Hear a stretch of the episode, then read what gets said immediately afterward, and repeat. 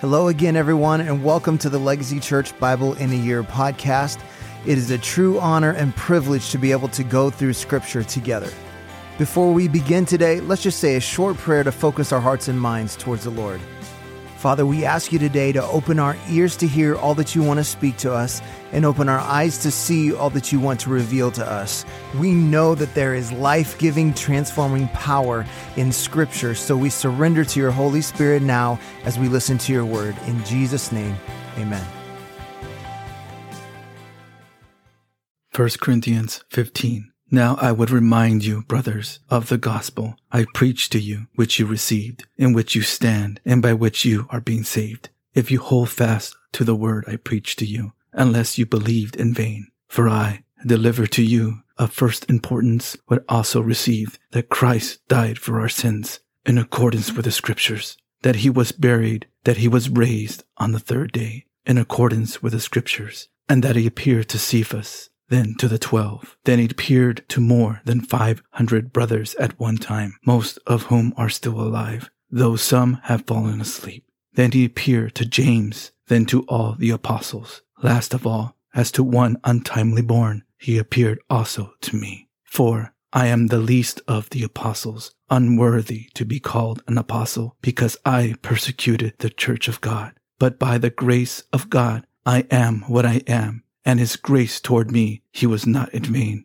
On the contrary, I worked harder than any of them, though it was not I, but the grace of God that is with me. Whether then it was I or they, so we preach as so you believed. Now if Christ is proclaimed as raised from the dead, how can some of you say there is no resurrection of the dead? But if there is no resurrection of the dead, then not even Christ has been raised. And if Christ has not been raised, then our preaching is in vain and your faith is in vain. We are even found to be misrepresenting God because we testified about God that he raised Christ, whom he did not raise, if it is true that the dead are not raised. For if the dead are not raised, not even Christ has been raised. And if Christ has not been raised, your faith is futile and you are still in your sins then those also who have fallen asleep in Christ have perished. If in Christ we have hope in this life only,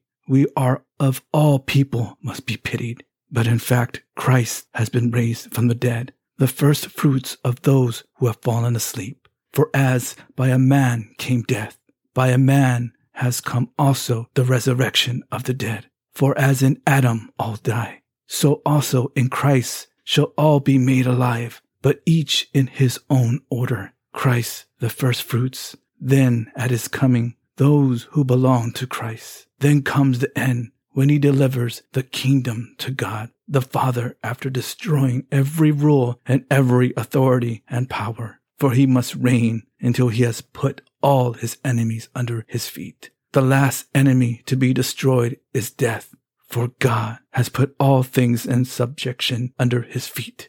But when it says all things are put in subjection, it is plain that it is expected who put all things in subjection under him. When all things are subjected to him, then the Son himself will also be subjected to him who put all things in subjection under him, that God may be all in all. Otherwise, what do people mean by being baptized on behalf of the dead if the dead are not raised at all? Why are people baptized on their behalf? Why are we in danger every hour? I protest, brothers, by my pride in you, which I have in Christ Jesus our Lord. I die every day. What do I gain if, humanly speaking, I fought with beasts at Ephesus? If the dead are not raised, let us eat and drink, for tomorrow we die. Do not be deceived. Bad company ruins good morals. Wake up from your drunken stupor, as is right, and do not go on sinning. For some have no knowledge of God. I say this to your shame.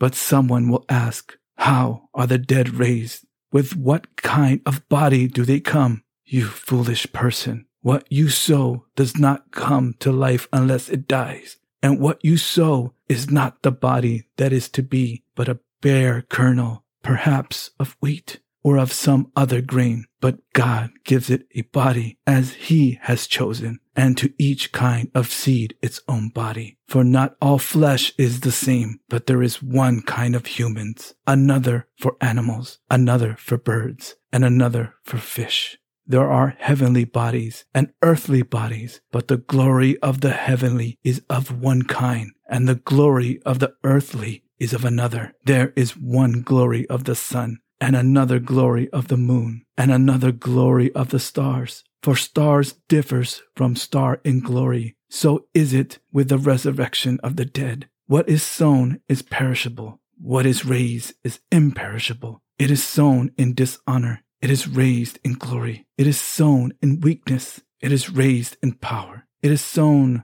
a natural body. It is raised a spiritual body. If there is a natural body, there is also a spiritual body. Thus it is written, the first man, Adam, became a living being. The last Adam became a living giving spirit. But it is not the spiritual that is first, but the natural, and then the spiritual. The first man was from the earth, a man of dust. The second man is from heaven, as was the man of dust. So also are those who are of the dust. And as is the man of heaven, so also are those who are of heaven. Just as we have borne the image of the man of dust, we shall also bear the image of the man of heaven. I tell you this, brothers, flesh and blood cannot inherit the kingdom of God, nor does the perishable inherit the imperishable. Behold, I tell you a mystery. We shall not all sleep, but we shall all be changed in a moment in twinkling of an eye at the last trumpet. For the trumpet will sound, and the dead will be raised imperishable, and we shall be changed. For this perishable body must put on the imperishable, and this mortal body must put on immortality when the perishable puts on the imperishable and the mortal puts on immortality, then shall come to pass the saying that is written, Death is swallowed up in victory. O death, where is your victory? O death, where is your sting? The sting of death is sin, and the power of sin is the law. But thanks to be to God, who gives us the victory through our Lord Jesus Christ. Therefore, my beloved brothers, be steadfast immovable, always abounding in the work of the Lord, knowing that in the Lord your labor is not in vain. 1 Corinthians 16. Now concerning the collection for the saints, as I directed the churches of Galatia, so you also are to do. On the first day of every week, each of you is to put something aside and store it up, as he may prosper, so that there will be no collecting when I come. And when I arrive, I will send those whom you credit by letter to carry your gift to Jerusalem. If it seems advisable that I should go also, they will accompany me. I will visit you after passing through Macedonia, for I intend to pass through Macedonia, and perhaps I will stay with you or even spend the winter, so that you may help me on my journey wherever I go.